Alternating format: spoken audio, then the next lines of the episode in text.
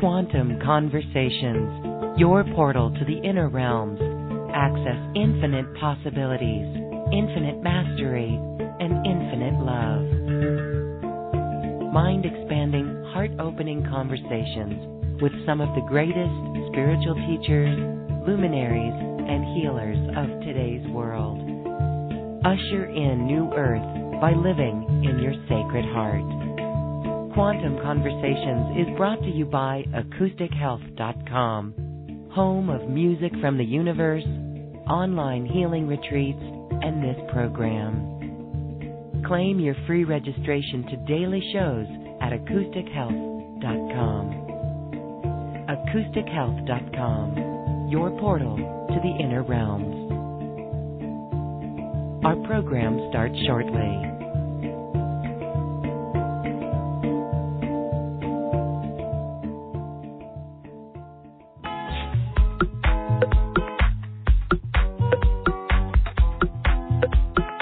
Welcome to another Quantum Conversation, brought to you by AcousticHealth.com.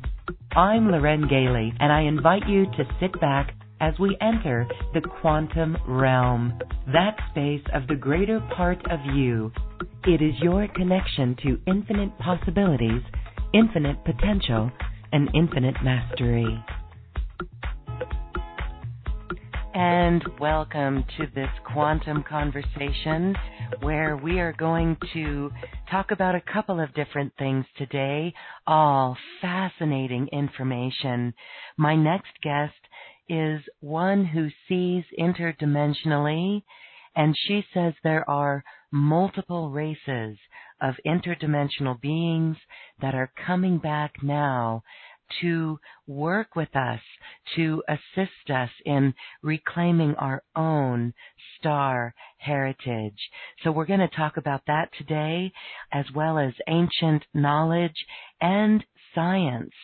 Elizabeth McCullough Wood is here, and again, she is a seer and a scientific one who keeps her pulse on the global collective, and she's here to help us clear through more of our ego issues to get back to 0 point. Let's welcome Elizabeth to Quantum Conversations.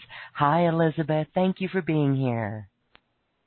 Thank you, Lauren. I really look forward to today. Thanks so much. So do I. My goodness, we are here in May, and the energies they're intense in the fact that we really have to be aligned with our inner knowingness and follow that guidance like never before. And we really can begin to see where the ego starts to pop up and even lead us in the wrong direction. So let's start there. Boy, the past couple of days, what's it been like? Yeah, thank you for being open to really being present to that, and I think that's the first step. It can be so painful to be human, you know, like when stuff like this happens and big knocking us around. And there's two things going on that are really important for us to recognize. One is that the dark webs of systems that humans have been involved with are coming to light, so much so, and people are questioning why they're a part of these systems. And the second piece is that this is psychic warfare. That's really the definition of psychic warfare. We are being pummeled as a collective mind. Honestly, it's not really happened like this in the past, because we didn't have the same collective mind, the universal mind of humanity. It was much slower back then, but it's very similar still. And so I'd like to share a little bit about that perspective, but it's so important right now that this is new stuff.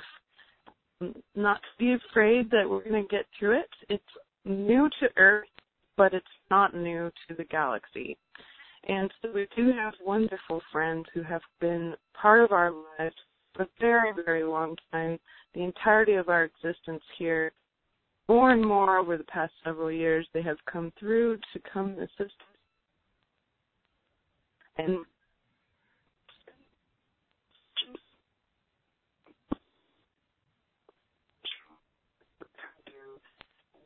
our life. Okay, you. I think we lost you the last part of your sentence there. Our line is not very stable. If we have some listeners who could come in the chat or the question and answer box and just tell us, give us some feedback. Is it my end that's choppy, or is it Elizabeth's end that's choppy? That would be helpful. Thank you. Thanks. Did you hear me okay? No. Yeah. Yeah, I heard you.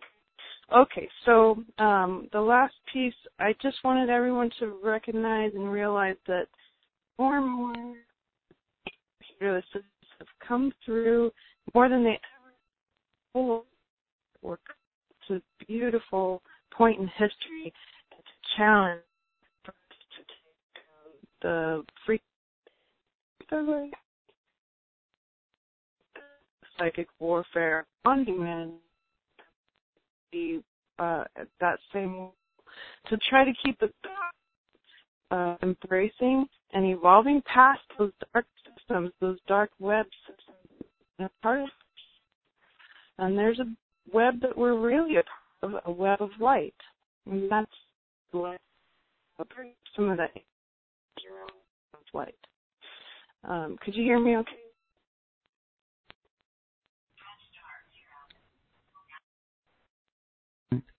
Yes, go ahead. Okay, great. So, natural web of light, that in terms, it's called the web of Indira. Thousands of years ago, people realized they themselves, their bodies, mimicked the fractal form of the universe. And so, who have been on this journey of light and this journey, call it ascension, are reflecting back the universe. It's like in the interdimensions is a fantastic web where each person is like a droplet of water. And each person, their purpose is to reflect back the light that comes from all of the creation. So that's what's called the web of Indira. And that is the web of the universal good. We talk about it in many different forms, but the universal grid of light, the grid that holds us all together and has given us this collective mind, is what we naturally easily fit into. And these false webs of reality have been created on purpose to try to constantly. Now, when terrible days like the past couple of days when inadequacies get laid before us and we suffer and we wonder why we're in this machine/ice bucket challenge. And this where we get to ask ourselves, quickly, can I reflect back the universe? But that when we are created in our own selves, that feeds those dark systems. And so it's up to us to unplug ourselves from the matrix and be in control of our own energy. There's lots of ways to do this. One found to be most effective, I'd like to share that if that's okay, Loren. Yes, and Elizabeth, I'm sorry to say it is very interesting. We really have to hold the space. We did set up the angelic shield and reinforcement for our call, and it's still choppy. So okay. I don't know if you want to try to call in. It does seem to stabilize at times, but sometimes right when you're saying something really cool, we miss it. Yeah, I'm trying to move into a different we'll see what I can do here. Okay. Yes, it's very interesting. Well, what you were saying is that, right, the universal grid of light is reflecting back to us that which is coming up. And so, yes, important to unplug from this matrix. We'll catch that story again. Elizabeth is very interesting to talk to. So I think it's just in and out. It is very, okay. Yeah. Let me move to, I'm going to end up, one moment, Lauren, thank you. And, you know, I've gotten, again, it's interesting that we're talking about the energies that we've just even felt within our bodies this past weekend and what's presenting. There are great solar activity, holes on the side of the sun facing Earth, and so it is interesting. I've noticed within the past week, even on technologies like Skype, and this system. Well, yours, it seems like you are on a cell phone, and if you want to call in on a landline, that might help. But go ahead, let's see how it sounds now. Okay. Does it sound okay? Well, we haven't gotten any loss of words there, so let's give it a go. Yay. Right. Yeah. All right, I'm going to try to give the information clearly and succinctly one more time here. Okay, beautiful. Sounds good. Okay, so the basics are, and I think everybody can grok this, is that since we naturally live on a web of light that does not actually take energy from us, we might call that web the web of Indira, where we each reflect back the universe. And so every day asking ourselves, how can we better reflect back the more pure light universe? See, that natural web doesn't take energy from us. But these other webs, these other matrix webs, these what I call dark webs of energy, they do take energy from us.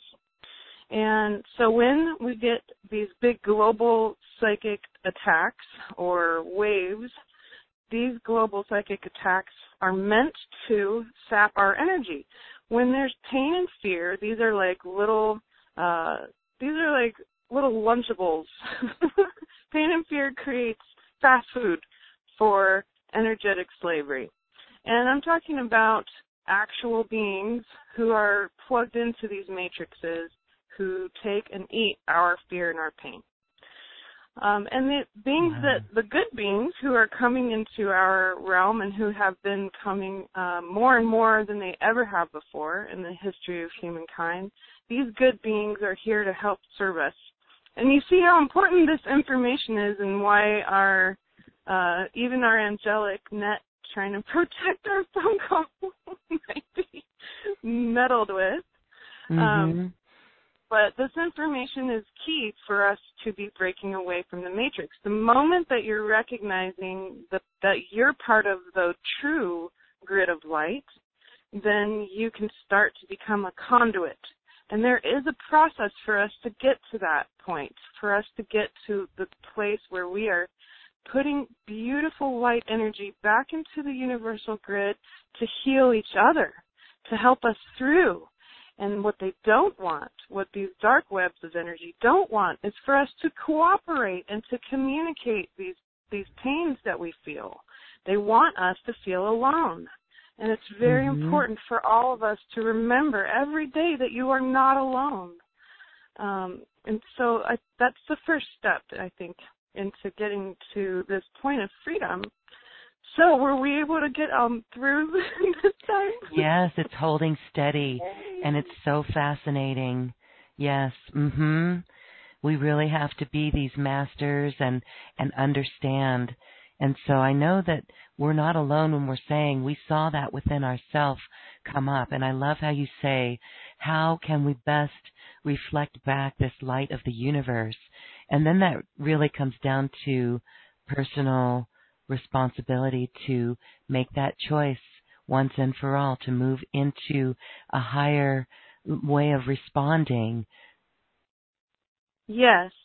And, you know, I think the process that I most find effective and very quick to get to this place of consciousness is to look at how our bodies are actually fractally representative of the universe. In our physical form, we have three brains.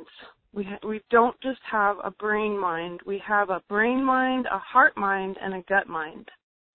And these beautiful brains, they give us a lot of information.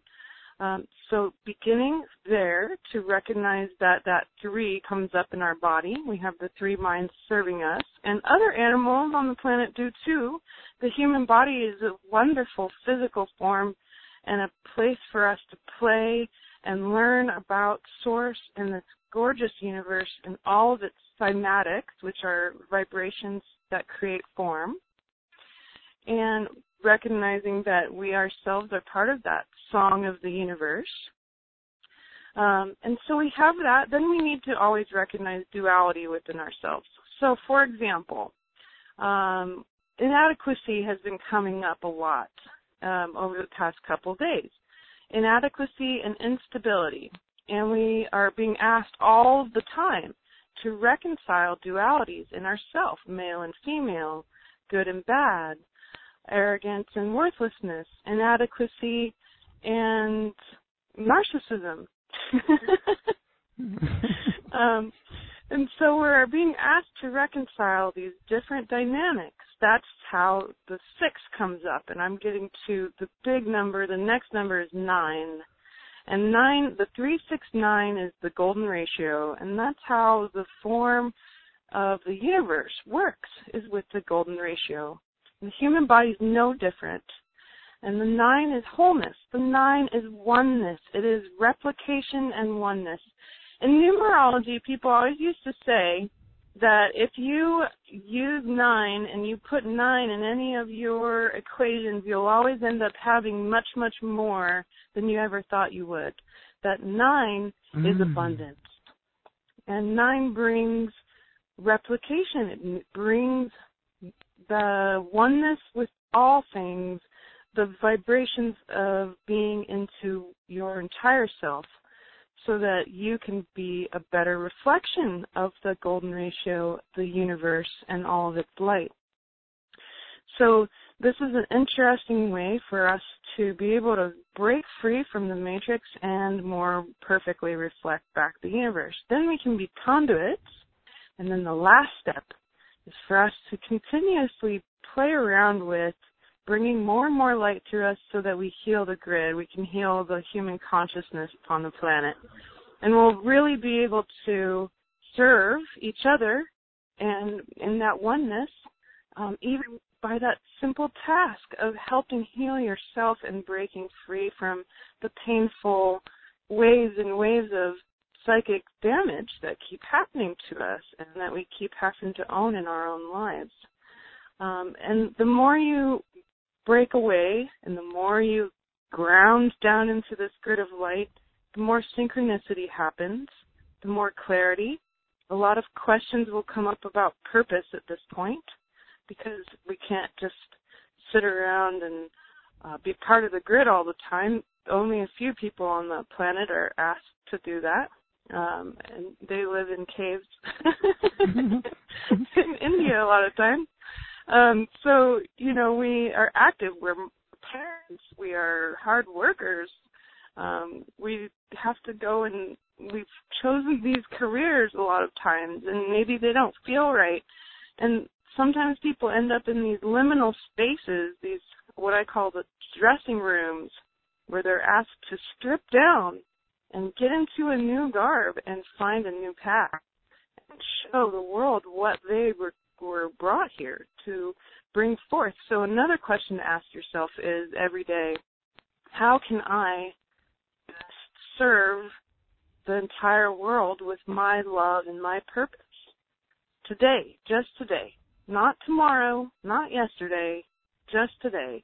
And it might be a little bit different every day. But especially if you have a family and a lot of people that you deal with every day, it's going to be different every day. And when there's trouble, when there is chaos, to ask yourself that same question. How can I, in that moment, how am I going to be able to bring more light to this person in front of me who might be suffering?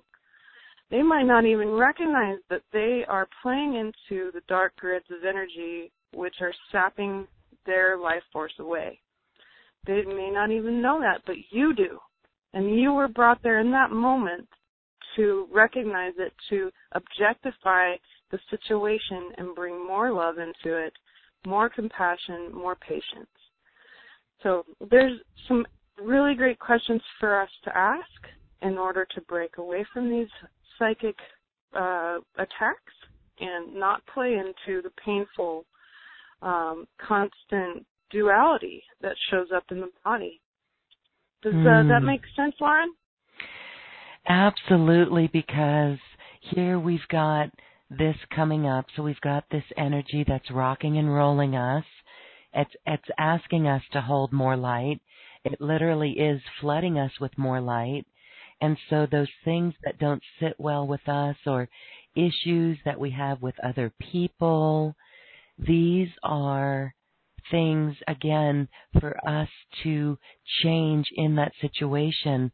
I'll share a personal story with someone that I'm close to, and I realize she's being a mirror for me to really once and for all look at something of how I project onto things. And so to be able to see that from a perspective and to surrender to divine will, or to surrender it to this love and this light, that does change things, and it makes us feel a lot better. And I am not saying that that is easy at all, but that is the transformation that is going on with all of us. So I've got a couple of questions for you on that. You were talking about the 3, 6, and the 9, and how we can add the 9 into equations, because that represents oneness and abundance. So give us an example here. Would this be like if you're listing something for sale at a price, would you want 9 to be in the number, or do you add the numbers up to be 9? I've even seen some grids that you can put over your doorways, and there's a 9 over the doorway, and that is for abundance as well. Yes, you've got it. Exactly. Playing and practicing with the golden ratio. And here's something really important for us to be clear on. Because I fell into this trap of trying to use the golden ratio for my own power. And this is black magic, friends. Interesting that you called it a trap. So how did you know that you were getting into a trap? You kind of fell for something. You didn't until you were in the trap. Go ahead. I was in the trap. I was shown the most wonderful version of myself. And the version of myself was a beautiful being of light who came to help free humanity, a savior version of myself. And I thought that by using the golden ratio as a powerful blessing itself and creating a blessing on my own terms, that I could heal people. And I overstepped my bounds in other ways as well, but it's very important for us to recognize the lesson that I truly learned was that there is no reason, there is no need to harness the golden ratio. Instead, we are asked to just celebrate it. It is so powerful and is already, it is already perfect. The universe is already perfect. We're just asked to celebrate existence. That's the whole point of being in the 3D. And when we celebrate it, when we add it into what we love, like putting it around our home or considering it when we're doing things, when we build things, when we create things, when we play, when we garden, when we look around, look for the golden ratio. Look for it. It's everywhere in the natural light grid. It's everywhere. And where is it missing? It's missing in the dark grids. It's missing in the dark systems. So when you look for the golden ratio, look for opportunities to add it in. And the first place you can add it in your life is balancing it in yourself. Just recognizing it, celebrating it, playing with it, looking at it in you. That's all. You don't have to do any hard, difficult work to bring it into yourself. You are already in the golden ratio. You're part of it. You're reflecting it back. And when I was able to be freed from this trap that I got into, because I was suffering very terribly, and that suffering was being siphoned off. And when you trap a really powerful person of light and they suffer, it is like a feast.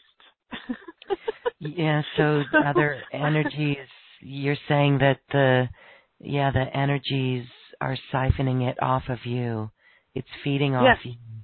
Mm-hmm. Yes, and this is what I call the false light universe. I was being shown light, but it was not real. It was false light.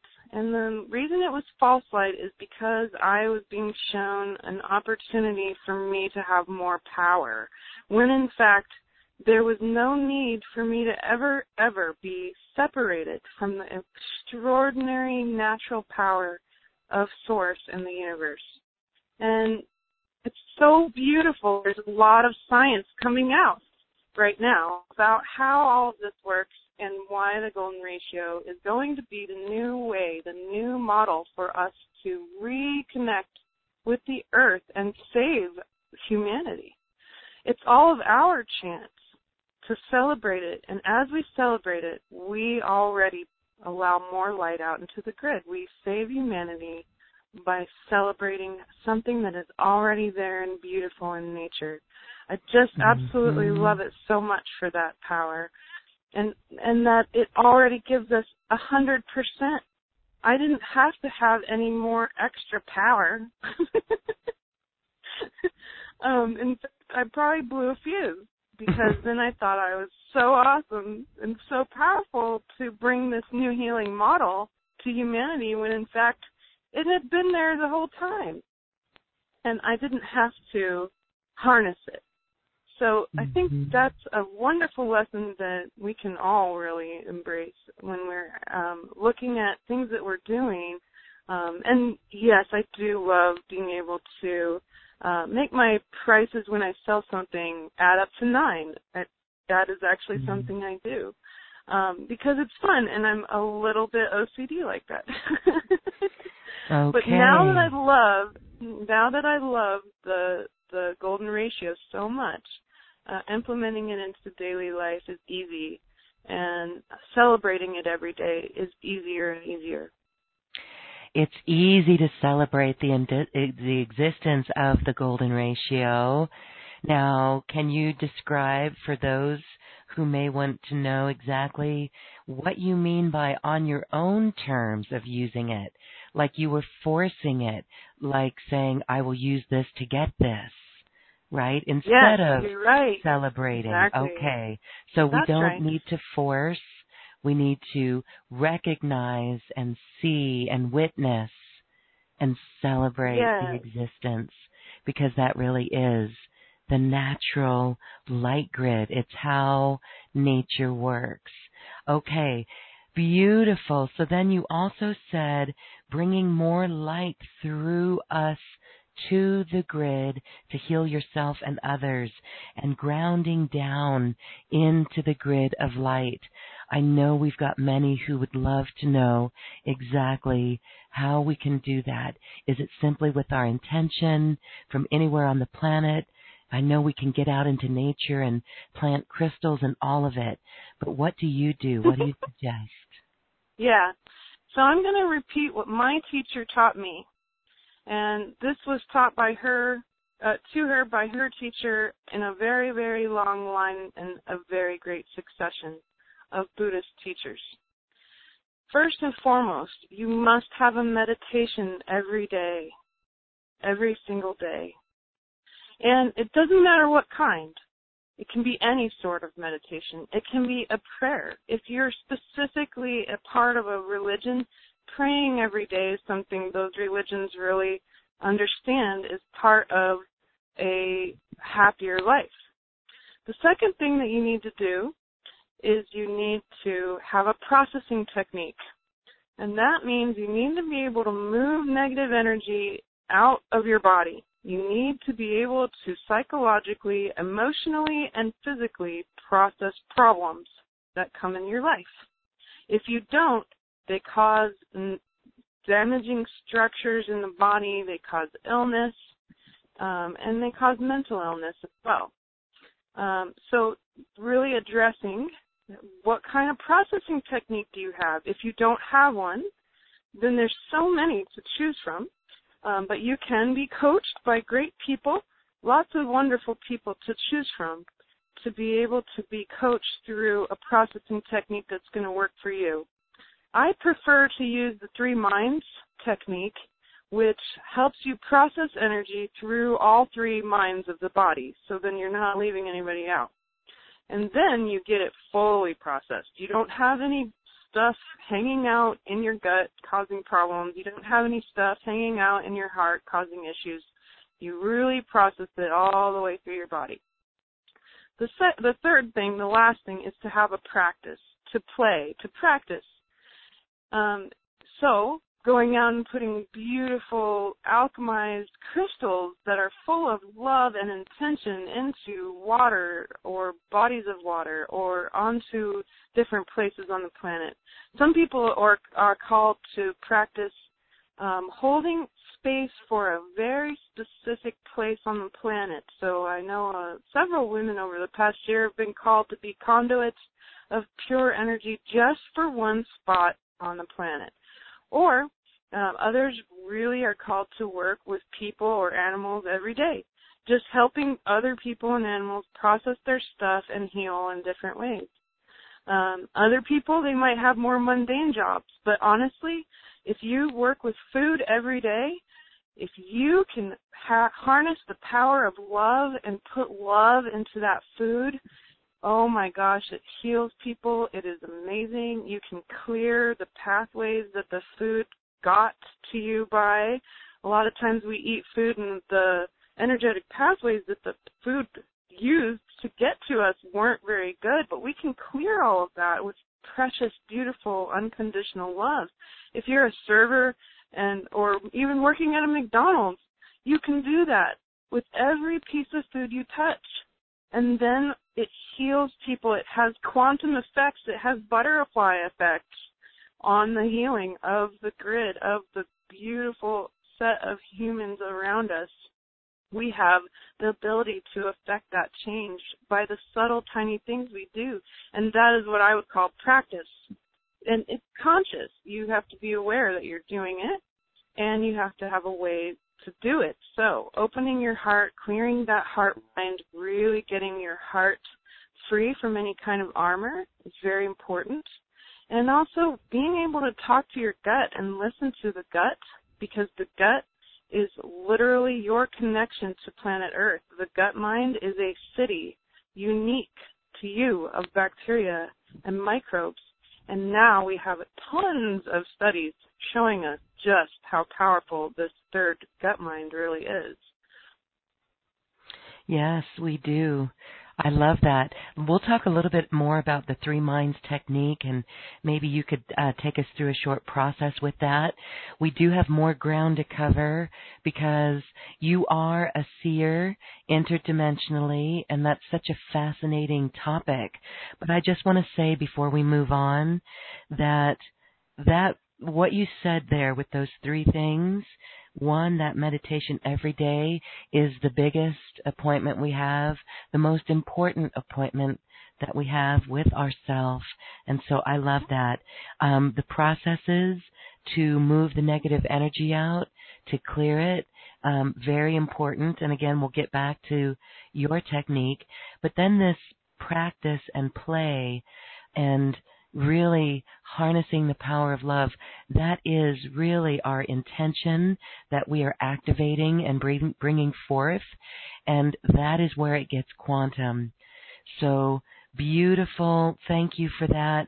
Now more than ever, we really need this, and you've boiled it down into three simple things. So maybe not so easy, but very simple and a very nice roadmap for us, given all the things that we see outside in this world, especially in the past few days. Okay, so now let's talk interdimensionally, because Bigfoot, Sasquatch, these are interdimensional beings. They're absolutely fascinating. I know most listeners to this program would certainly understand that they are interdimensional, and so we're going to get there, but first let's talk about you. You see interdimensionally. What must that be like? That's a good question. Well, at first, when I was conscious of it as a child, it was very troubling, and it was difficult for me to go to school or do normal things that normal kids do, because I definitely was not normal. And I didn't have anyone in specific that I could go to help me. And so this is one of those things that come up for me especially, and what had trapped me originally in my problematic state, which I spoke about earlier, was the feeling of loneliness. And this is a lie. None of us actually are alone at all at any point in time. Even if we seem physically alone, you are not alone. You have an entire city of wonderful beings in your gut ready to talk to you.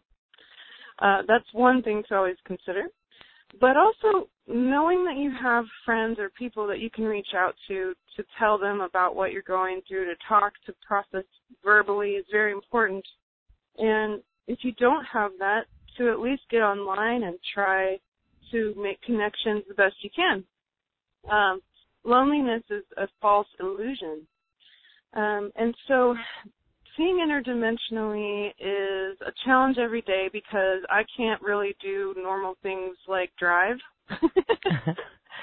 Oh, why? Why would you see things on the side of the road? Do you? Is that what it's like? I mean, beings. Yes, sometimes I see too much. Like disincarnate beings? Yes, absolutely. I've seen. I used to joke around that I can't drive because I might stop for a ghost cat. Okay, or a ghost cat, and then even other types of beings. Then yes, just, you've got it. Angels. That's right. Angels, demons, ghosts of all sorts. But another thing, one of the biggest reasons why I really can't drive very well is that I might be going along and then I will have a vision. And this is part of the being a seer piece, is that I will get connected into these really big parts of time. And I'll see large chunks of time and timelines that are all possible.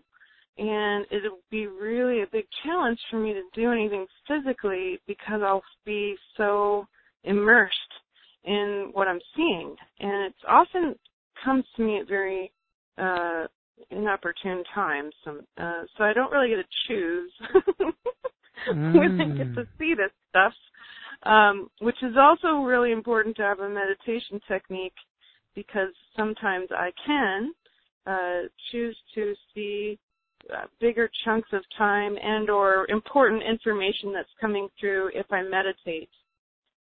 So it's almost like there's an assembly line of information that I'm often given, and I need to be able to get it in chunks. So doing regular things like washing dishes, I'm not thinking about the normal stuff that average folks think about. I'm thinking about all of that stuff and a lot of other interdimensional stuff. I can see at the same time as the 3D all of the 4D, which is the spiritual plane, and I see all the interdimensional beings in that playing field, and it looks very, very different than the 3D. So it's as if one of my eyeballs is looking in one dimension and the other is looking in another. And then even then I can see past all of that into what kind of looks like this multitude of mirrors. And that's one of the challenges of being a seer, is that you see so much information, but boy, do you have to decipher it.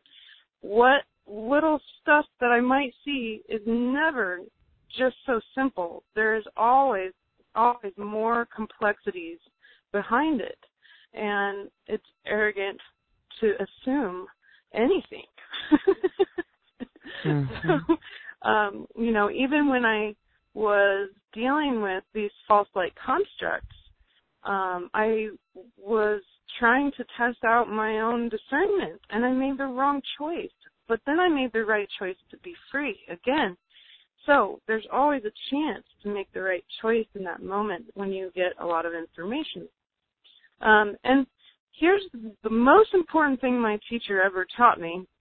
And she was the one who helped discover that I am as psychic and a seer as I am. And she helped teach me how to control it and how to understand it, even though she herself is not a really extremely good seer. She's pretty good, but she's not extremely good. It's just not what she does. That's not her special ability, per se.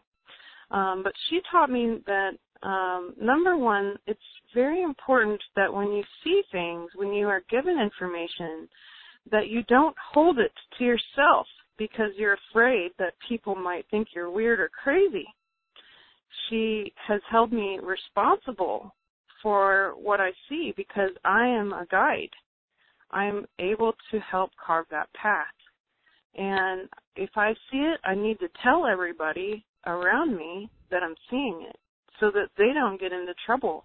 And truly, I have almost died, and other people have almost died because I did not tell them that we should turn back. I didn't tell them that my angel appeared to me right that moment and said, "Don't go," because I was afraid that they would think I was weird. Mm-hmm. So it's really important for seers to take that kind of responsibility, especially if they are coming into that talent. And that talent is also a challenge because when other people know that you have it, they want to know what they look like. Almost mm-hmm. every time anyone ever has learned that I can mm-hmm. see much more about them, they want to know immediately what I see. Mm-hmm. And so to honor that, to honor each other around that is very important so that I don't go looking into anybody's business and that people don't overuse my talent and tire my third eye out. Mm-hmm. To use it as it's meant to be used and to keep it very precious. Just like every talent, we don't want to overuse any sort of talent, whatever it might be. And we don't want to treat it with disrespect. So just like a massage therapist, let's say somebody was in a bar. This happens to me all the time if I go out. Let's say we're in a bar and somebody learns somehow that I am a seer, and they'll ask me, "Well, what do you see about me?" And then I always say, "Well, if I was a massage therapist, you wouldn't want to strip down and make me massage you in the middle of the bar, would you?" Right. Yes. It's a similar deal. Because really, when people ask me to do that, I'm stepping into their spiritual space. And I'm seeing so much about their past, their present, and their future. All of these details and complexities coming together. And they're very personal. It's so, so personal. And so just like I keep that deep respect for someone, that's just sort of what I've had to learn over all this experience, is to be able to have that deep respect for everyone around me and mm-hmm. to ask for the same respect in turn. And so, yeah, it's been a challenge, but honestly and truly, at this point in my life, I am so happy that I have this calling. It is absolutely precious and wonderful, and I have been able to help so many people across the globe, and I will keep doing it until I'm dead, and I'm so excited that I'm a seer now.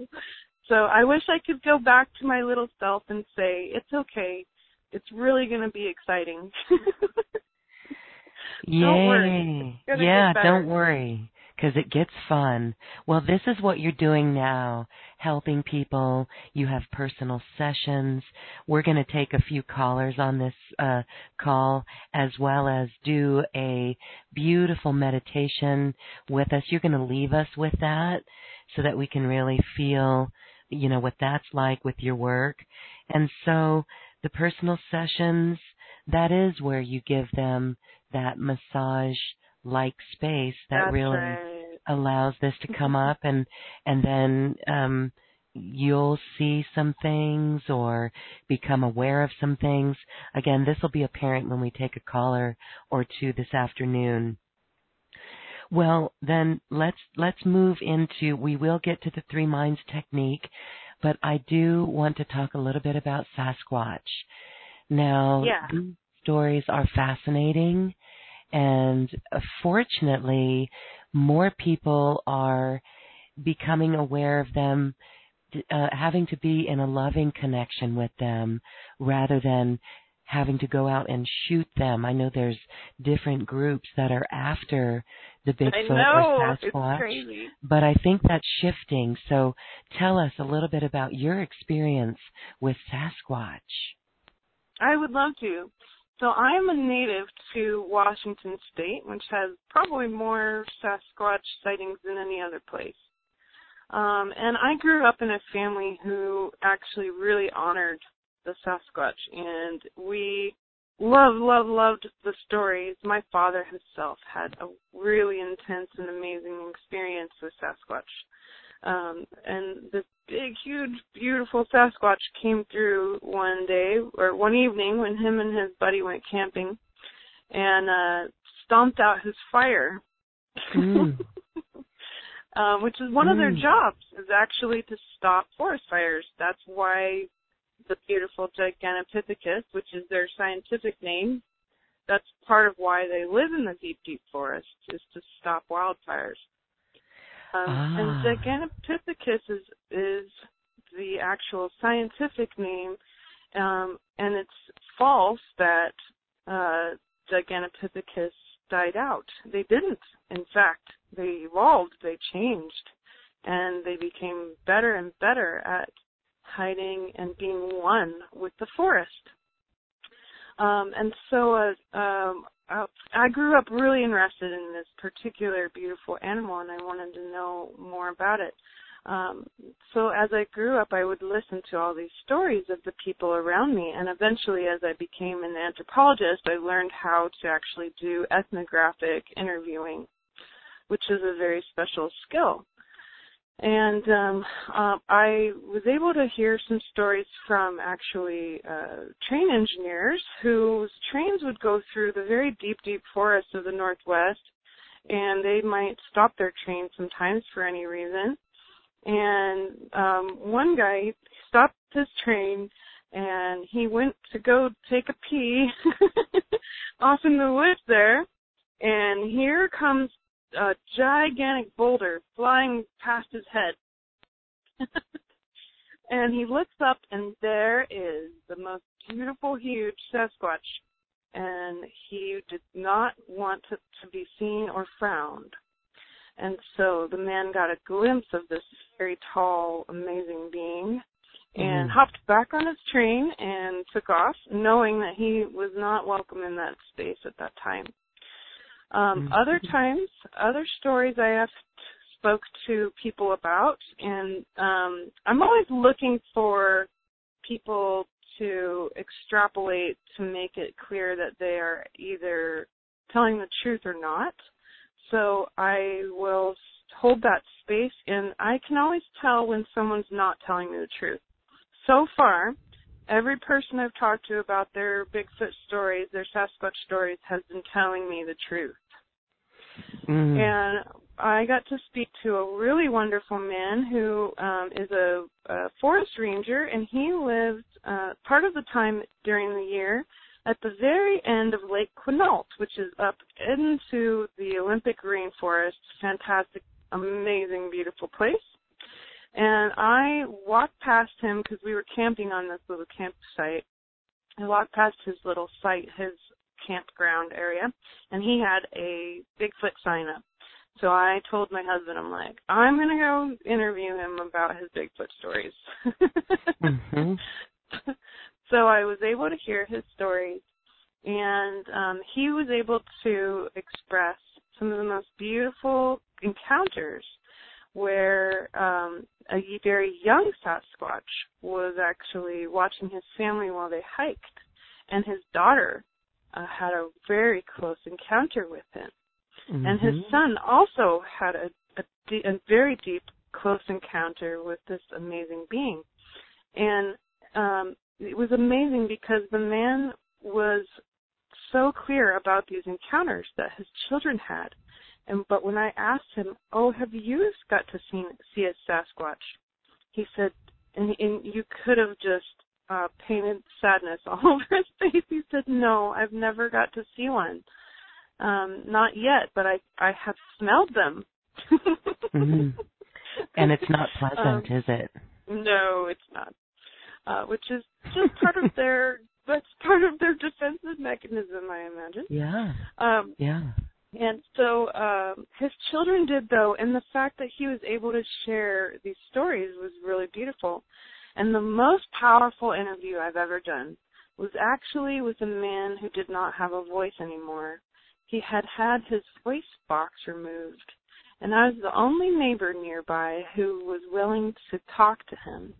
And here was a man who really, really wanted to talk and to be social, but people had a hard time because he could really only sort of whisper a bit and use his hand gestures, but I'm psychic.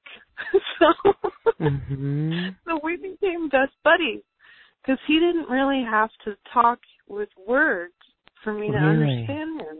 Really? Yeah, we became such great friends. And his name was Richard. And so Richard used to be a logger in the St. Helens area before Mount Saint Helens blew up. And his eyes sparkled, and he was so full of light and love when he told us about when he ran into a Sasquatch that was literally 6 feet away from him and looked him in the face and saw this amazing animal. And he also saw many families of Sasquatch move across the valleys of Mount St. Helens, and he said they could walk across these valleys like nothing he'd ever seen. They would make these strides of 6-7 feet, and they'd move across the valley, and he'd be sitting there taking his lunch, and he'd look down in the valley, and he'd see them move across the valley in just hardly any time at all. And he said it was so amazing to be able to see this. In fact, recently a couple of young men caught one of the most compelling videos I've ever seen, and they were up high in the middle of nowhere, and I'm pretty certain they were in the Olympics. And they were really up high. It was very snowy and stuff, too. And they turned on their camera, and they caught a video of a two-legged, very tall being moving across the mountainside, down across the valley on an entirely different mountain, but it was moving so fast, and it was moving into the deeper parts of the middle of nowhere, so they knew it wasn't a man. It was all one color, all brown. It was extremely large looking, and it was so amazing that they had caught this on modern video, and it was so clear and obvious that it was not a bear because it was two-legged. It was not a man. It was too big, and it was pretty extraordinary. Well, what does that say? Oh, go ahead. Oh, no, go ahead. Go ahead. I'll save that question then. Share that story. Sure. One last piece around this, and you can actually find it yourself pretty easily. If you Google right now Bigfoot studies, you'll find there is a really amazing, and this is huge because archaeologists and anthropologists have been turning their backs to studying and understanding this extraordinary being for a very long time, but there is now, finally, a really, really compelling study done on some bones that were found. You see, Bigfoot gets most of its food from plant sources, but it is a scavenger, and it will scavenge the dead of different animals like elk and deer. And they, what they found, these two men, they actually went and were looking for some kind of sign that there might be a larger animal besides a bear eating bones. And they did. They found them. They found the bones that the amazing Sasquatch had been eating. And this is really important because it was able to prove the jaw size, that it wasn't a bear, and that it had humanoid teeth and the jaw size. And so this is a really big deal because this has been presented to peer-reviewed journals. These men are going out and making this part of science finally. We can probably, in the next few years, begin to protect the Sasquatch finally. And they really deserve it because they hold a very special energy upon the earth. Real quick here, talk a little bit more about that. When people experience them, who you interviewed, they seem to feel great love for this being. Was your dad scared? Are people recognizing this love? It's like when we see dolphins, we are instantly uplifted. Is that the same with the Sasquatch? I'm sure that there would still be some who would be fearful, but they wouldn't show themselves to fearful people. Is this why the children had experiences with them? Oh, I think you've nailed it. Absolutely. See, I guess my dad, I wouldn't say that my dad was scared. I would say that he knew at that moment that it wasn't the right place or time for him to camp in that area. So him and his friend packed up and left immediately in the middle of the night. And so, but he, when he speaks about it, he gets excited. He's full of joy. And he'll say to this day, like, honestly, I don't know what I saw for sure. I just know I saw a giant foot. Because he was laying there next to the fire. He's like, I saw a giant foot come out of nowhere and stomp my fire.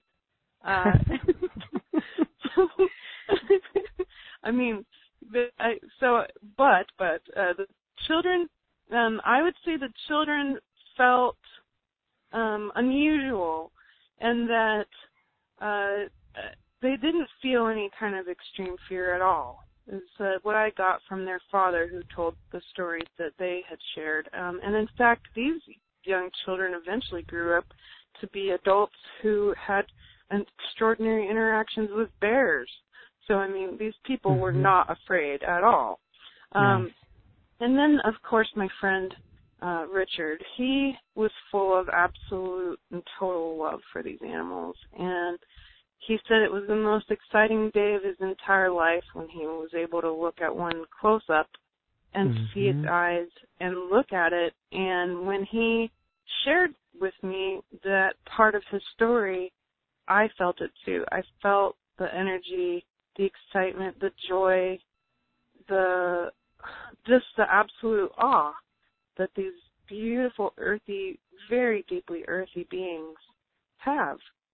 And so I agree that they show themselves on purpose, that they do not come close to people unless there's a reason. And that they naturally want to hide from us. We're the top predator on the planet. They are naturally in tune with the right kinds of people. So when people do have these one-on-ones or these really extraordinary experiences, this is done on purpose. They're intelligent beings. They are part of our primate family. And so they're very deeply intelligent, just like a chimpanzee, orangutan, gorilla, and perhaps even more so. This is why it's so important for them to be protected. Yes, well, with the scientific reports coming out, we are on our way for that as humanity is awakening.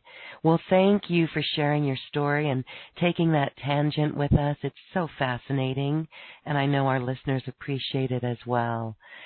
Okay, well, in the next 20 to 30 minutes, we're going to take a few callers, and we're also going to leave everyone with a beautiful process.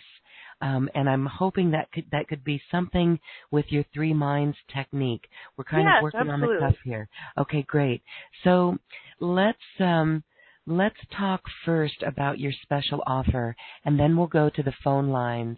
You have personal sessions with people and some other digital downloads. Can you share a little bit on this?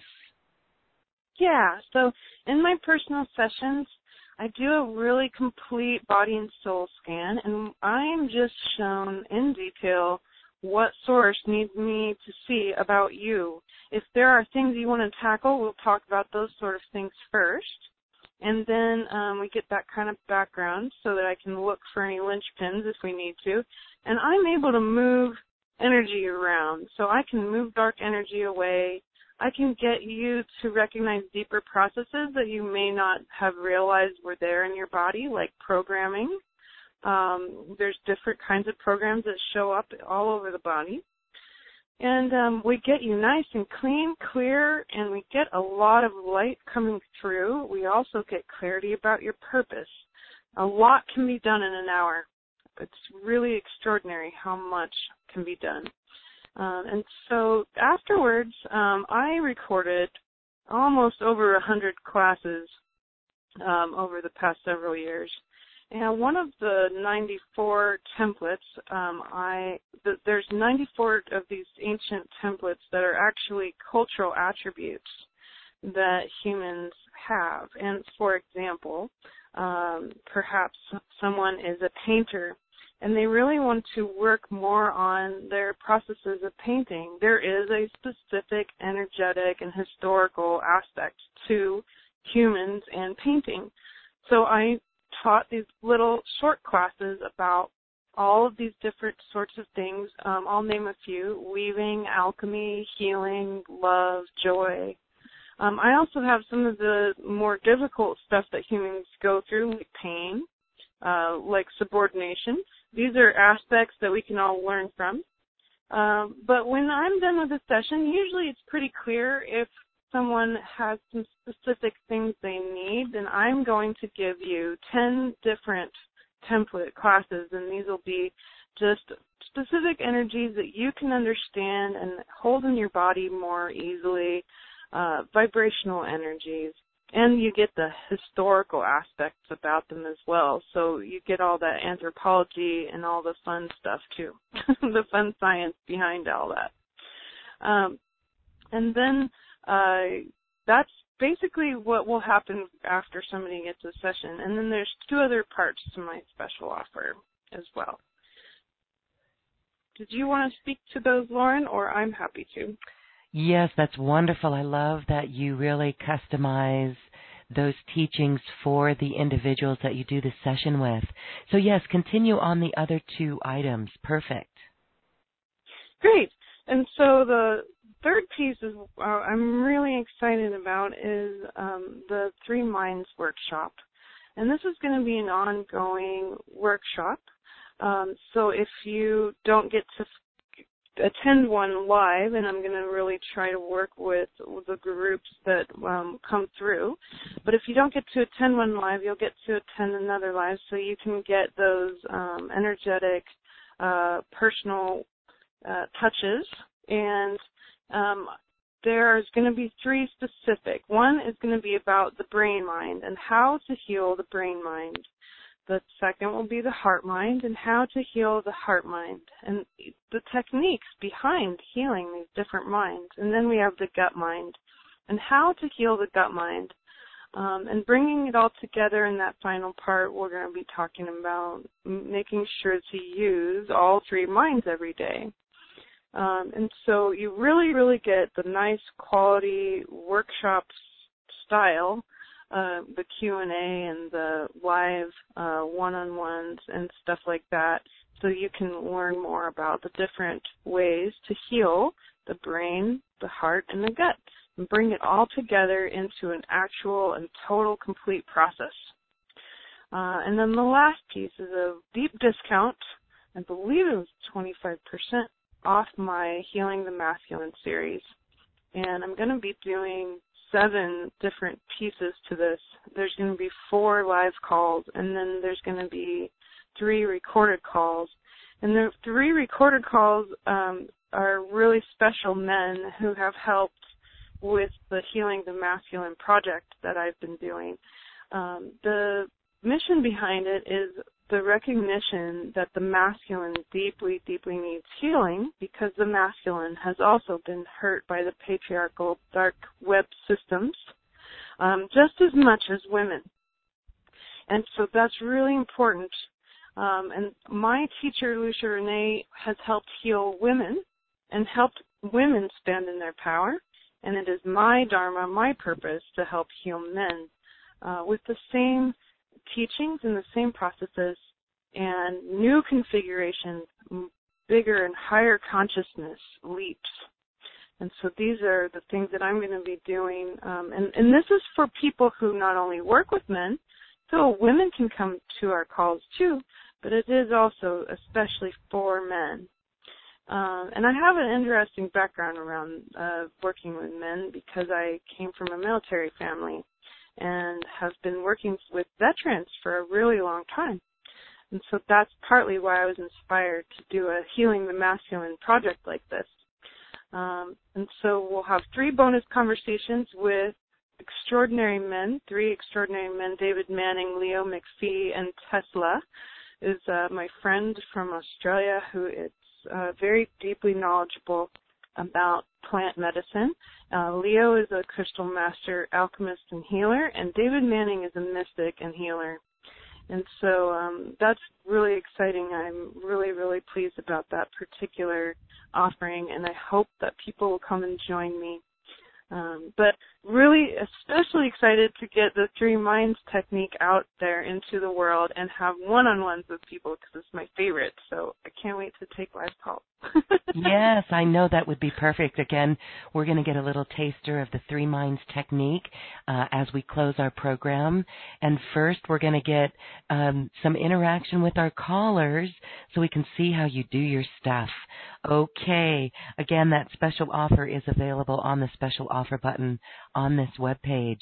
Let's go to Atlanta, Georgia. Last digits of the phone number are 3533. Oh, hello. Hi, you're unmuted. Oh, wow. I'm Daryl from Atlanta. Hi, Daryl. Hey, y'all. I just opened up my heart and receive a message for you from you, please, unless I need to pose a question. Oh, absolutely. So what you're asking is you'd like me to just do a quick scan and give you whatever comes up in the moment. Is that right? S'il vous plaît, madame. Oui, oui. Yes, please. Thank you. Thank you for trusting me to come into your space, Daryl. My heart is open.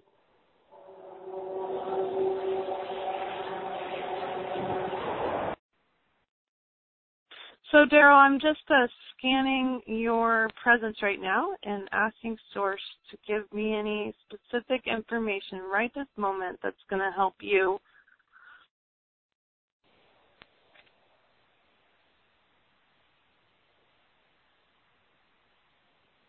So, Daryl, one of the things that comes up when I look actually at you immediately is that there's a lot of this extraordinary deep, deep blue coming from you.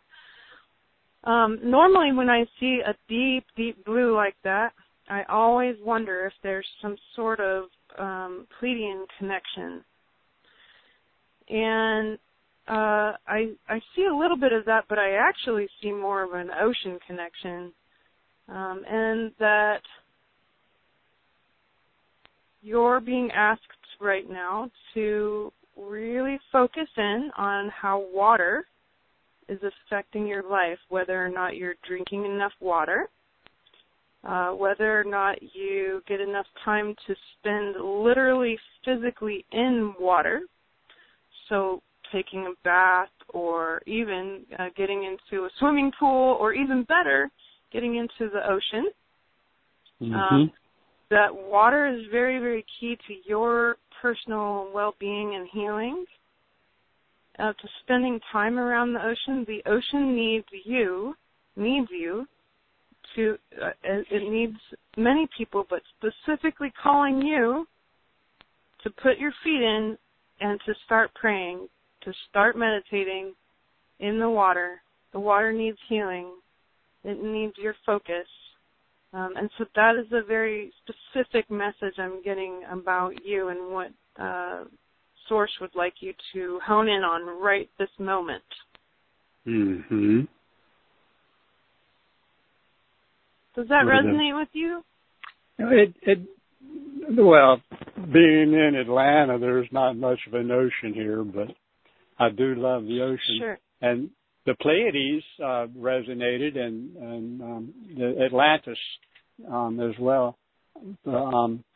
But yeah. Well, let me tell you a little bit about why the Pleiades and the ocean actually are related.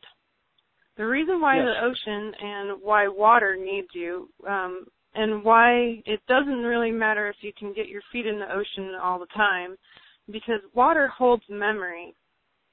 And so we know actually a couple of different scientists. We have Dr. Emoto who showed us a lot, but there's also a couple of Russian scientists who have shown that water has memory. So when you get your hands on the water, you can actually help start to heal some of the problems that have been caused across the planet due to nuclear power. And we're talking about some of the more hidden stuff, too, not just Fukushima, but there's actually in the Bikini Islands an entire massive amount of nuclear waste that's the water's rising, and it's going to basically overcome these islands. There's a lot of other stuff, too, all over the globe. The water needs help. The water needs our help. And the Pleiadians are specifically asking many different people who are their star children to start to help heal the water if they haven't already. And so that's the connection with the Pleiades. I've found many different men especially are being called to this because there is the energy of balance and wisdom that the Pleiadians give. It's all about balance. And when we threw nature off balance with our damaging effects of nuclear power, and I'm specifically talking about nuclear waste, this is something that needs to be healed, and we can start even in the smallest way by, for example, blessing our water. So if you can take a bath and pray or meditate while you're in the bath, and the water goes down the drain, and it holds the memory of your prayer. And it sounds so strange, but it's really powerful. Yeah, and the drinking water, when you drink water, or when water comes out of our bodies, these are different kinds of things that we can add energy to. And all the water is so connected, so every tiny little prayer, every little aspect of it, it counts. Okay. I do have a girlfriend that's a mermaid, and everybody that's listening to this call is a catalyst for change now, and I just want to join everybody in love, and may we just spread the love and be of service and know and realize the purpose that we're here now. So I love you. Beautiful, Daryl.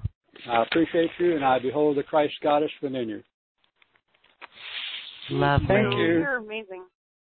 Thank you, Daryl. Mm-hmm. Wow. Beautiful. Thank you for that beautiful reminder. Yes, everyone, we are here to be a new earth leader and to step into our purpose and our passion and our mastery. Awesome. Wow. Okay. Well, you know, let's do, gosh, do we have time for one more caller? Always. Yes. Yeah. Okay. Let's go. We're going to go up to San Francisco. And last numbers of the phone number, 9647. Hi, you're unmuted. What's your name, please?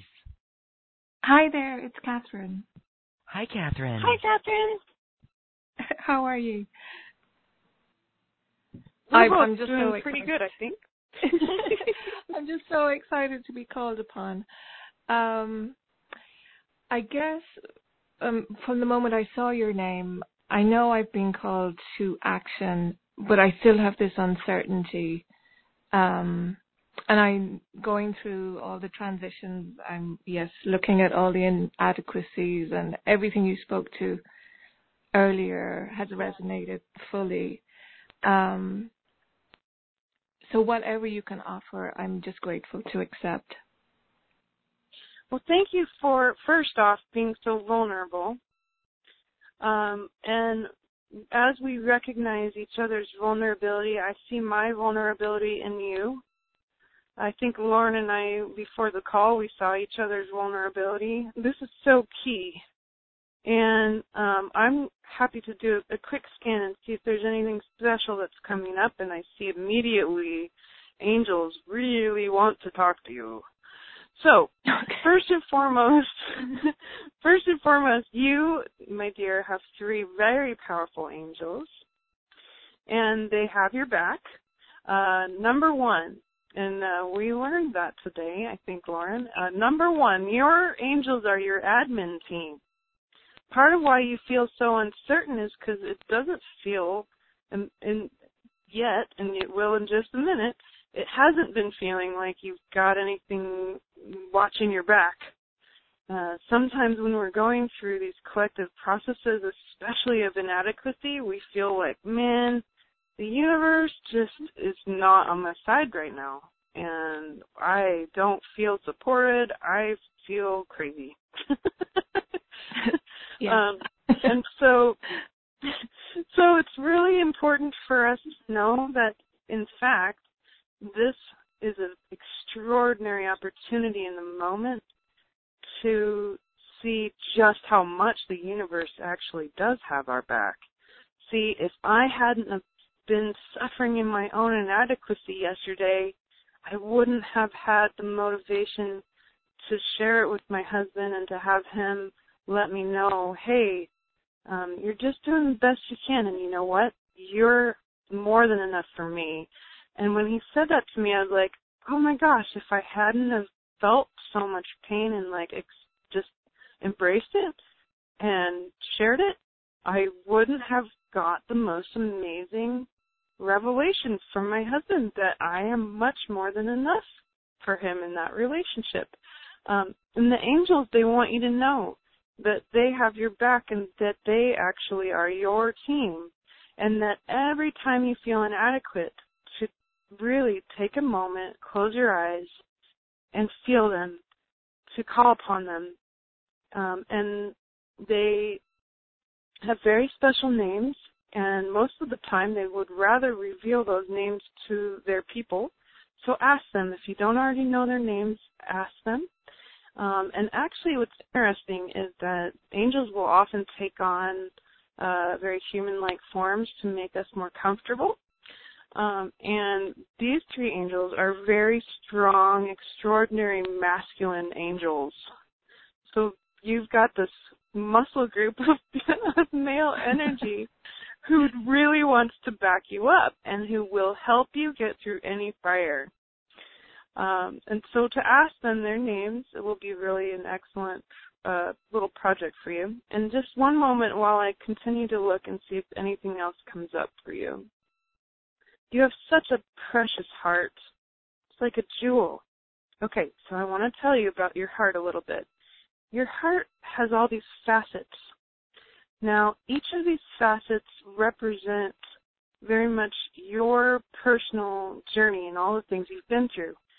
But the problem with too many facets is that it reflects light at different angles instead of all at once, right? So when we look at a jewel and we turn it around in our hand, we'll get lots of little reflections instead of one big one, right? Yeah. So your job is to continue to work on your heart and to clear over and over and over again, to clear all the different facets of your heart so that you can have only one very, very smooth jewel and really move your ego out of the way. It'll be much easier for light to shine through as one beautiful, clear jewel of your heart. So processing all these different experiences that carve chunks off of your heart will be really important. Does that make sense? Oh, yes, completely. It's an ongoing journey, that one. But yes. Yeah, excellent. Yes, just making sure you have a meditation process and you're really clear about what you want out of the meditation is to continuously be shown each piece of ego that you need to remove and that you need to keep moving past. And every day might be something different. So take a little bit of a journal and call it your heart journal and start to move away each facet and polish your gorgeous, gorgeous jewel of your heart. Okay. Thank you, Elizabeth. I really appreciate that. And I see, trust, I had to hear that too. Excellent. And thank you also, Loren. This is thank always you, amazing. Catherine. Oh, thank you. Blessings to you both. Blessings. Blessings to you. You know, Bye. We're right there with you, Catherine. A lot of us are feeling that too, and we do that with our heart, and so that helps us too. We're right there with you. Oh, my goodness, that was so fun, and we have so many people with their hands raised. I want to do one more quick caller, if we may. Are you good? Yeah, absolutely. Yeah, because it's really cool.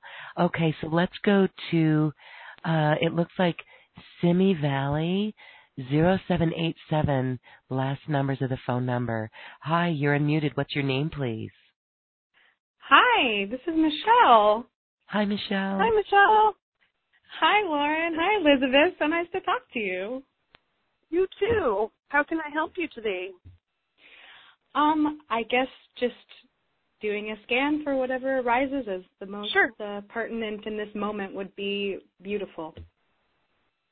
Thank you for trusting me to come into your space. And when I did, I immediately saw that you are called to embody what I would call royal energy. And it's not always what it seems.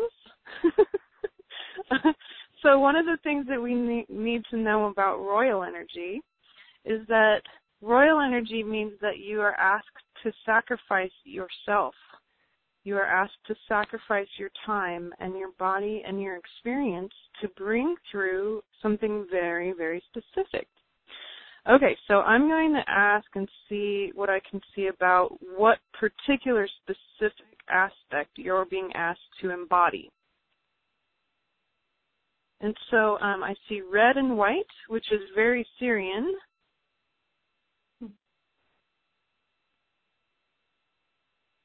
I also see fire or ashes, embers, phoenix energy. It's interesting because the energy of resurrection, and I'm not talking about in a religious sense at all. It's resurrection happens in nature a lot too, but there's this piece around resurrection that actually has to do with regeneration and how we can regenerate our own selves and our own healing. And so there's some pieces around what you've been through personally that can lead you to understanding the power of regeneration through fire. So the fire element is coming up is very important. The Sirians are really an extraordinary deep race When I speak to or hear the Sirians, they sound like, if I was to give them an instrument, I'd say they'd sound like a cello or like a big bass violin, whereas the Pleiadians sound more like violins. And the Sirians can be a little bit challenging to listen to because they're so deep and vibratory. But one of the things that they're really excellent at is embodying the royal energy. And this means to allow your ego to be set aside and to hold this energy of regeneration, and to really spend some time discovering what this fire piece means for you. There's a journey here. There's some pages that you're going to be asked to write and read about fire, and the inner fire especially, how painful experiences can actually cause us to regenerate. And it's interesting because I grew up and I had a terrible, terrible cystic acne, which caused a lot of scars on my face. And the other day I was thinking about wondering if there was some sort of way for me to help regenerate my face. And it turns out that there's this new method of regenerating skin by causing the skin to think that it's being damaged. And they do it with these little micro needles, and oh my gosh, the results are amazing. And there's a lesson there. It's about pain and suffering, and how pain and suffering can cause the whole self, the soul, the body, to regenerate, to become new again. And every 7 years we get a chance to have that new body, but we get to express that every day and cause all of the cells that are reborn that day, reborn again and again, regenerating and resurrecting in our own self that gorgeous fire of life in us, ready to give us that renewal. So that's the message I have for you today. Oh my gosh, that is so interesting. Thank you. You're welcome. I could feel all my cells just tingling when you started talking about regeneration within each of the cells. My whole body just started lighting up. Yeah, they're like, yeah, this is it. So embodying that, oh my gosh, it's just going to flow out of you, and there's going to be so much regeneration that will occur around you. So you have these great totems here. You have the Sirians, you have the Phoenix, you have fire, you have ashes. Ashes are extraordinary. They are the basis for the most plentiful and beautiful life. Gorgeous rainforests are built upon ashes. And you yourself are an example of that every single day. That's so amazing. Thank you. And it's interesting that fire comes up, too, in a sort of surprising visual meditation that I had this morning coming out of the bathtub. You were talking about water earlier with Daryl. I felt like I was visited today by a dragon who's sort of been sitting on my shoulder and breathing fire onto things before I ingest them. Oh, my goodness. Interesting. Oh, cool. Well, you know what the other side of the dragon is in Chinese. Ancient Chinese culture is the phoenix. The call of the phoenix and the call of the dragon. Wow. Interesting synchronicities here. Yeah, they sing together to create the universe. Oh, beautiful. So you've been shown your two big, huge totems. That's some pretty big stuff to embody. And it will be easy for you to learn more about how to be able to hold the royal energy and just work on embodiment. So that's the key word, is royal embodiment. And just kind of checking in with Source every day about what you can learn that day about how to do that better. Great. Fabulous. Thank you so much. That was so in-depth. You're welcome. Thanks, Michelle. Awesome. Thank you, Bob. Take care. Love you. Love you. Take care. Well, I know many are resonating with this royalty energy as well. I know really stepping into it and connecting with it again for more than just Michelle there. Many listeners can tap into that. Okay, Elizabeth. Well, this is when we get to be left in a beautiful state and maybe experience the three minds technique, clearing with that, and then maybe leaving us as we close our show into a high vibrational state. Yes, guaranteed. Awesome. So okay. Let's get started. And all of us, I'd like us to be very conscious about how my meditations work exactly. I'm going to be describing things to you, and all you have to do is use your imagination and allow it to happen in your body. So first, let's all take a big, deep breath and get clear and present with each other. And we're going to be calling up some of the most fantastic purifying energy the earth has to offer today. And we're also asking for the purity and intelligence, grace, and groundedness of the Sasquatch to come through too. So they'll be our totem for this final piece. All right, so I'm going to be describing to you right now something that is really beautiful and wonderful below our feet. It turns out that the ocean on the surface of the earth, all of the oceans, that's hardly anything. That's not at all the total amount of water that the earth has. The earth has 3 times as much water underneath the mantle, locked in the most fantastic formation called ringwoodite. It's a blue stone that is full of water. So it literally is water in stone form. And when you look it up, eventually you might have some time to Google ringwoodite. You will see the color I'm talking about. It is the most gorgeous indigo color. Now, this place underneath our feet is so peaceful. It is untouched by human history. It is what I call the soul of the earth. And the soul of the earth is here to support us right now, especially with the problem of imbalance and inadequacy that's been coming up in this latest psychic attack. So I want you to ground yourself down in your imagination and see with your third eye, using your imagination down into this gorgeous soul of the earth below our feet. Now let's take a big, deep breath, and we're going to ask for that energy to come flowing up through our feet. We're going to become conduits of the soul of the earth and all of its purity and its peace, which will wipe away all of that inadequacy and imbalance. So we tap into that gorgeous indigo blue, and we allow it to move up through our ankles and our knees, our thighs, into our roots, and fill up our whole gut mind.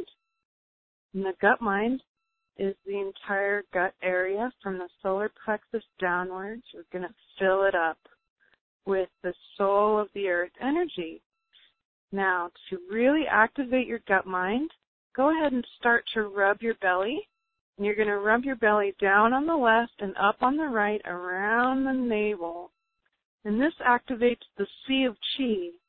The Sea of Chi is all of the gorgeous earth energy that is in your body. We're purifying it with the soul of the earth.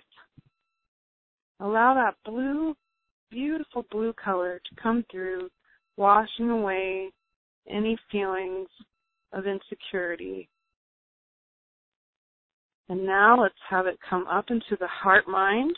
And the heart mind contains the whole body within it and the beautiful electromagnetic torus around the body. The heart mind is very expansive. And so let's have it come fill up the heart. It comes up into the heart, and then we're going to ask it to turn into a bubble of energy. Now I want you to grow the bubble. It's going to start small in your heart.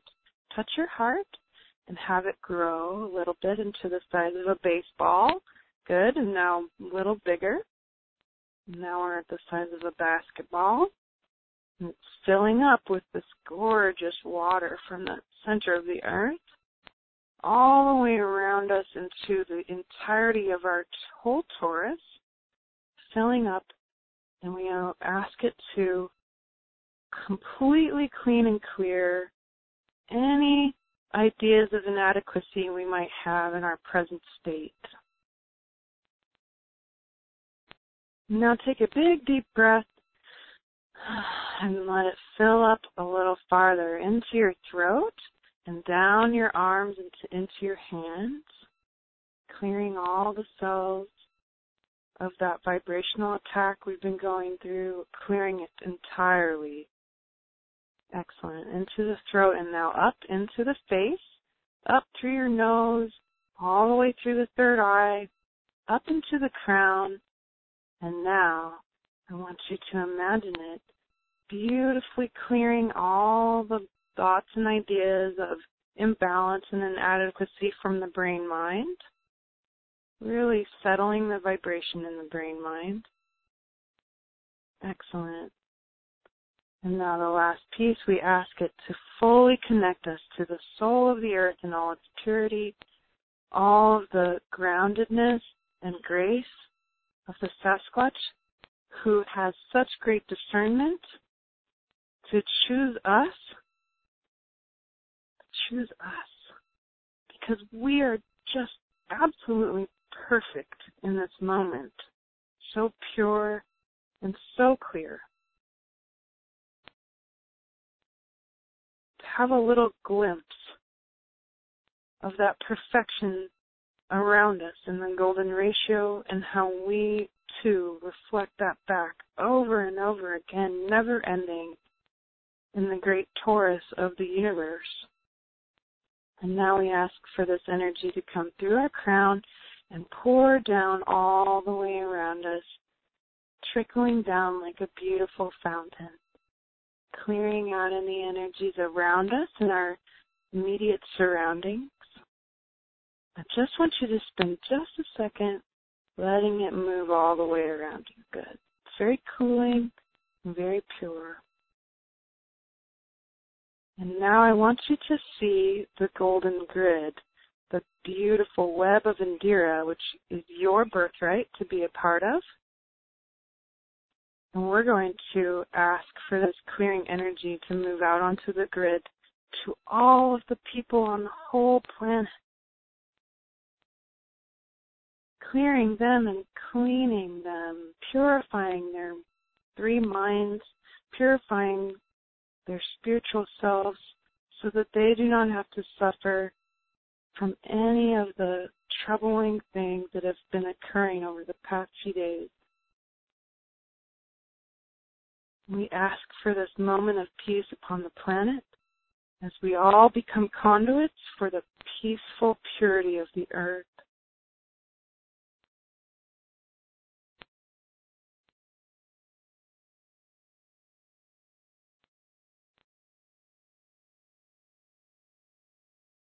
Very good.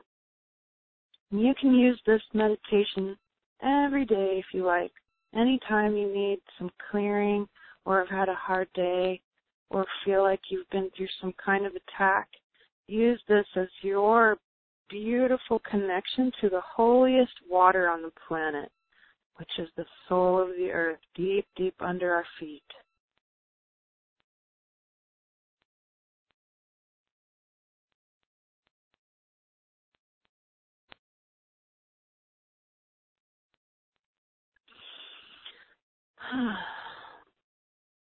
Thank you, Loren.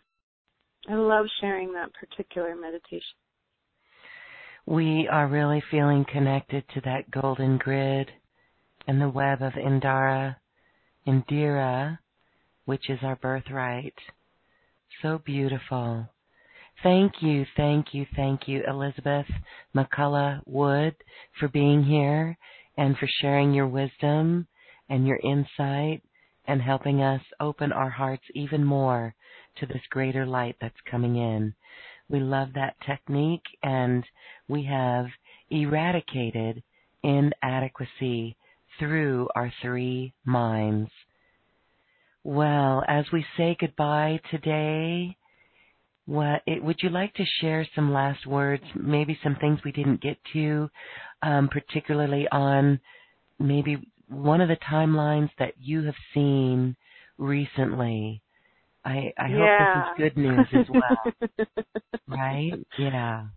Yes, the good news. I just want to congratulate everyone because we have won. We did. We won. We chose as the human race to be on a path of light. We are winning. We've won the main battle, and we are going to win all the rest. Great. That's why we're experiencing these extraordinary attacks, is because the other side, the dark webs of the systems that have been holding us as in energetic bondage for so long, know that they have lost, that they are losing, so they are lashing out. But we've won. We've won. We have chose to be conduits of pure light, and the light workers upon the planet and everyone listening, you're part of it. You've won. So I want you to know that that is the timeline we're on. And there's no reason why we're going to be taking any other left turns. No left turns allowed. And again, more reason to stay focused no matter what. No matter what. No matter how we see the 3D crumbling or changing or shifting, we are here with our light that we're holding. Beautiful. Thank you. Absolutely. It brings me absolute and total joy every day to know that. Yes, it is very comforting, isn't it? Well, thank you for inspiring us as well, and thank you for being here on this Quantum Conversation. Namaste. Namaste. If you'd like to take advantage of a personal session with Elizabeth, then please check out her special offer, which is full of some good items as well with her teachings. Okay, now it is time to dance our way to the cosmic heart. This is where we get to have a little bit of fun as we move our bodies, if you wish, and absorb and integrate the information and the beautiful clearing from that meditation with Elizabeth. Now, this is a fun musical interlude that picks up steam. So enjoy, beloveds. Namaste. Wake up, kids. You got the dreamers to see. Age 14, they got you down on your knees. So polite, they got you still saying. Fred, not me, when you're down at your friend. Every night we smash that Mercedes Benz. First we run, and then we laugh till we cry. But later, falling,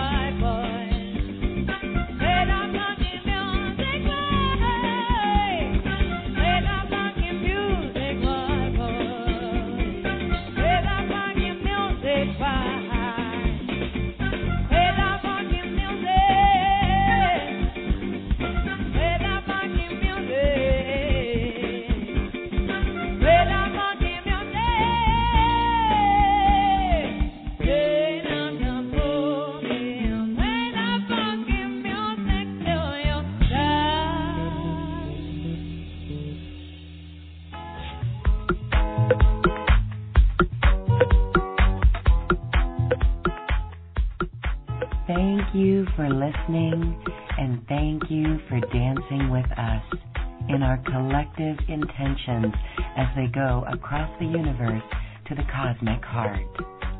I'd like to thank my wonderful team at AcousticHealth.com, Heidi, Tony, Tom, Pam, Suzanne, and Garner, who assist with the production of Quantum Conversations, online healing retreats, and more.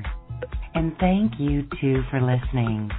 If you've enjoyed this program, please share it with your friends and loved ones. And we thank you for shining your magnificent light and adding it to the world. This is when we love ourselves like no one else can. We leave you now with music from the universe. Music literally created by the universe, as musical notes were assigned to mathematical equations. The result is this beautiful music, available at AcousticHealth.com. Namaste.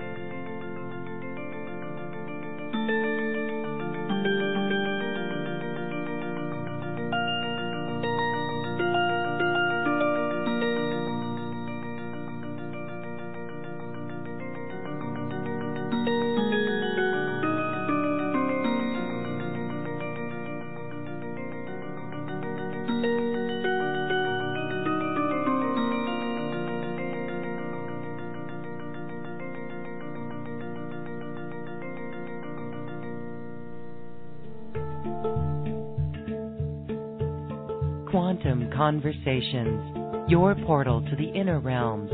Access infinite possibilities, infinite mastery, and infinite love. Mind-expanding, heart-opening conversations with some of the greatest spiritual teachers, luminaries, and healers of today's world. Usher in new earth by living in your sacred heart. Quantum Conversations is brought to you by AcousticHealth.com, home of music from the universe, online healing retreats, and this program. Claim your free registration to daily shows at AcousticHealth.com. AcousticHealth.com, your portal to the inner realms.